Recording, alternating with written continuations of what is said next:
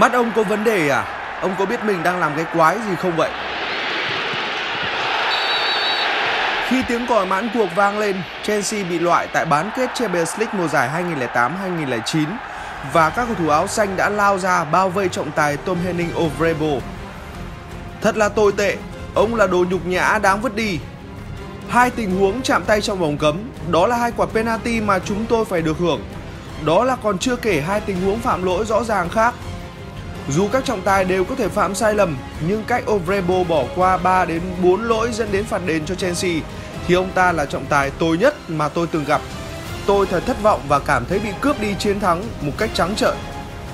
Trọng tài O'Vrebo đã giết chết Chelsea. Một hoặc hai quyết định sai lầm có thể biện hộ cho những lỗi bình thường của con người, nhưng có đến 4 tình huống không bình thường. UEFA nên treo còi vĩnh viễn ông ấy, chứ không nên phạt Drogba hoặc Balak về lỗi phản ứng. 10 năm kể từ những quyết định khó hiểu của vị vua áo đen, 10 năm cho sự khởi nguồn của cụm từ UEFA Lona, 10 năm cho một vết nhơ trong lịch sử Champions League và sau tất cả, những người trong cuộc đều đã lên tiếng về trận đấu.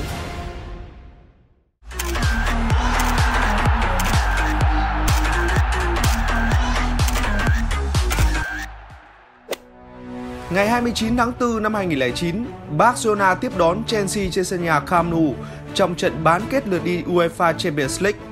Đó là thời điểm bóng đá Anh đang thống trị châu Âu với trận chung kết toàn Anh ngay mùa trước giữa Man United và Chelsea với chức vô địch cho quỷ đỏ thành Manchester.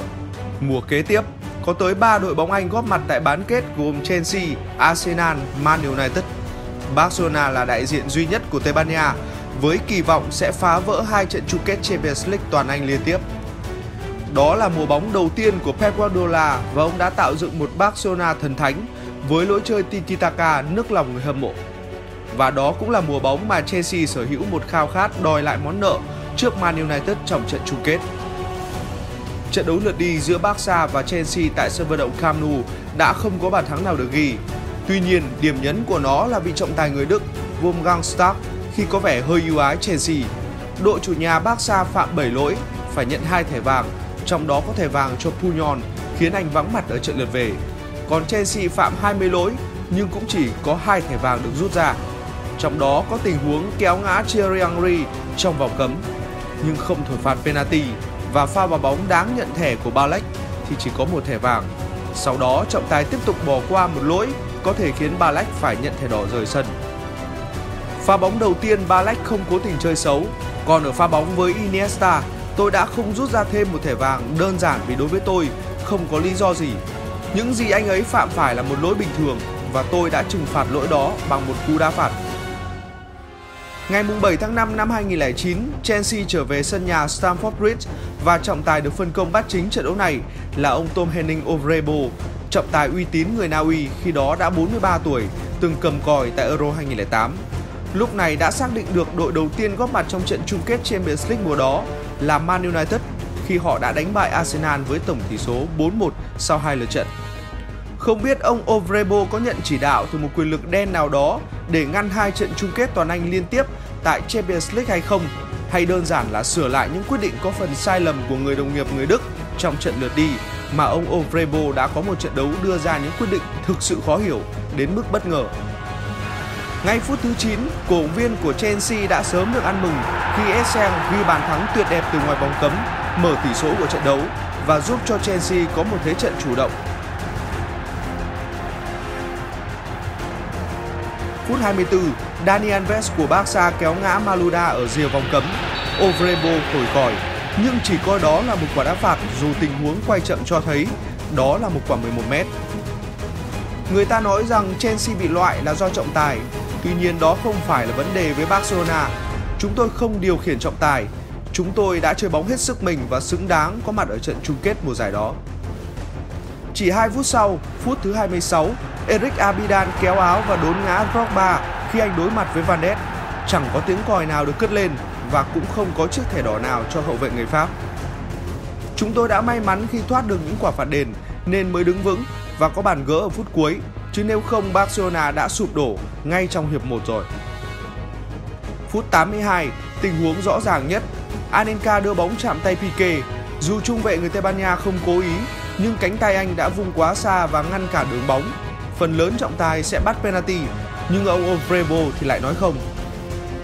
Bóng đã chạm tay tôi và lúc ấy tôi có giật mình nhưng thấy trọng tài không thổi còi nên tôi tiếp tục thi đấu. Thú thật là lúc đó tôi nghĩ đội mình sẽ bị phạt một khoảng 11 mét vì tình huống khống chế bóng vụng về và để chạm tay của tôi. Tôi có thể hiểu được nỗi đau của các cầu thủ Chelsea. Họ gần như đã giành được vé tới Rome dự trận chung kết, nhưng giờ chót lại bị lấy mất. Đấy là một trận đấu mà Chelsea chơi tốt hơn chúng tôi rất nhiều, nhưng họ không may mắn.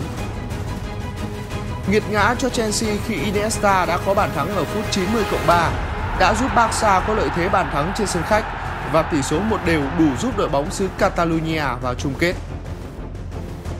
Phút 90 cộng 7, cú nã rocket của Balak trúng vào cánh tay của Eto, ngăn cản đường bóng nguy hiểm đến khung thành của Barca và trọng tài Ovrebo vẫn im lặng. Mắt ông có vấn đề à? Ông có biết mình đang làm cái quái gì không vậy? Mặc cho những nỗ lực hò hét của Balak, trọng tài Ovrebo đã thổi tiếng còi kết thúc trận đấu. Đúng ra Chelsea phải được hưởng tới 4 quả penalty. Phải thừa nhận chúng tôi đã thua đối thủ rất mạnh là Barcelona. Tuy nhiên các cổ viên trung lập đều có chung quan điểm là chúng tôi xứng đáng giành được chiến thắng. Các bạn vẫn đang theo dõi chứ? Đó là một sự ô nhục, một sự ô nhục chết tiệt. Trong cuốn tự truyện của mình sau này, Didier Drogba vẫn không quên nhắc về trận thua khó nuốt trôi đó. Tôi thừa nhận rằng mình đã mất kiểm soát, tức tốc chạy tới phía đường pitch để hét thẳng vào mặt lão trọng tài và bất cứ ai đứng gần đó. Dĩ nhiên những từ ngữ tôi buông ra lúc đó chẳng có gì là tốt đẹp. Bất công, quá bất công, bao nỗ lực, bao cố gắng của chúng tôi, mọi người đã chơi tốt đến vậy để rồi bị loại tức tưởi chỉ vì sai lầm của một cá nhân sao? Nghĩ lại tôi thực sự hối hận vì đã nói ra những từ ngữ bẩn thỉu đó trong cơn nóng giận. Nhưng tôi không phủ nhận được mình đã cảm thấy sao khi đó. Chúng tôi làm mọi thứ cho đội bóng, chiến đấu tới hơi thở cuối cùng vì các đồng đội. Và ở những trận đấu lớn như thế này, mất kiểm soát cũng chẳng phải là một chuyện hiếm gì. Như vậy, riêng trong năm 2009, Ovrebo bắt chính tổng cộng 4 trận của Arsenal, Man United, Chelsea, Liverpool và không một lần chiến thắng thuộc về các đội bóng Anh. Ovrebo là vận rủi của ông lớn Premier League hay ông có vấn đề gì với những câu lạc bộ nơi đây? Điều này thật khó để suy đoán. Đó không phải là ngày mà tôi có được sự sáng suốt, nhưng những sai lầm đó vẫn có thể xuất phát từ một vị trọng tài, đôi khi là một cầu thủ hoặc là một huấn luyện viên. Đôi khi có một ngày nào đó, bạn có những hành động mà bạn không thể hiểu nổi và không bao giờ nên có. Tôi không thể nào quên được những gì mà tôi đã làm vào ngày hôm đấy. Tôi phải chịu trách nhiệm về những quyết định mà mình đã đưa ra. Và có lẽ rằng nếu như trọng tài bắt trận ấy là một người khác, rất có thể Chelsea mới là đội bóng lọt vào chung kết. Nhưng cũng thật khó để nói, nếu không có những quyết định gây tranh cãi ấy, liệu rằng Barcelona có bị loại hay không? Những cầu thủ như Drogba, Lampard, Balak và cả John Terry đều đã có những lời lẽ thiếu kiềm chế sau khi tiếng còi cất lên, đều đã phải nhận những án phạt từ UEFA sau đó và chính UEFA cũng đã lên tiếng công nhận những quyết định của trọng tài Ovrebo là sai lầm. Mùa hè năm 2009, tôi đã phải đến một phiên điều trần tại UEFA vì tất cả các sự cố trong trận đấu đó. Tôi đã gặp Drogba và một số luật sư từ Chelsea. Tôi đã có một cuộc nói chuyện ngắn với anh ấy và tất nhiên anh ấy là một người đàn ông tốt. Anh ấy là một cầu thủ tốt. Khi mà mọi thứ đã bình tĩnh hơn thì mọi người đều đang xử sự rất chuyên nghiệp. Tuy nhiên, 24 giờ đồng hồ sau trận lượt về bán kết đó, cuộc sống của trọng tài Tom Henning Obrebo đã đảo lộn tất cả với cảnh sống trong sự sợ hãi bởi những lời đe dọa nhắm vào ông cùng gia đình. Dưới sức ép của hàng chục ngàn cổ viên Anh, trọng tài Ovrebo đã phải bí mật đổi khách sạn trong đêm đó và cũng bí mật rời London để về Oslo, Na Uy dưới sự hộ tống của lực lượng an ninh UEFA. Cơn mưa tin trên mạng tới tấp khủng bố ông chỉ một vài giờ sau trận đấu với những lời lẽ rất tiêu cực và nặng nề như hãy giết Tom Henning Ovrebo, tên đao phủ, kẻ thù của bóng đá Anh. Thậm chí, một tiểu đội tuần tra đã được đưa đến bố trí gác quanh căn hộ của Ovrebo khi địa chỉ nhà riêng của ông đã được cư dân mạng săn lùng và tung lên mạng để chỉ điểm. Người ta liên tục đe dọa và đòi giết chồng tôi cùng các con tôi. Họ đã làm xáo trộn cuộc sống bình yên của gia đình tôi. Các con tôi giờ đi học cũng gặp khó khăn và khóc lóc vì bố chúng là trọng tài. Chỉ trong vòng có 24 giờ nhưng trọng tài Ovrebo đã bị sốc nặng trước những lời đe dọa và ông thực sự lo lắng cho những người thân trong gia đình của mình. Một năm sau buổi tối tại London đó, tháng 5 năm 2010, trọng tài Tom Henning Ovrebo tuyên bố giã từ sự nghiệp cầm còi quốc tế. Dù vậy, các cổ viên Chelsea vẫn không thể nguôi ngoai và trong nhiều năm sau đó, gia đình ông vẫn nhận được những lá thư cùng tin nhắn đe dọa. Một thập kỷ trôi qua, có lẽ những fan hâm mộ của Chelsea nói riêng và fan hâm mộ bóng đá trên toàn thế giới nói chung vẫn không thể quên được vết nhơ diễn ra vào ngày 7 tháng 5 năm 2009.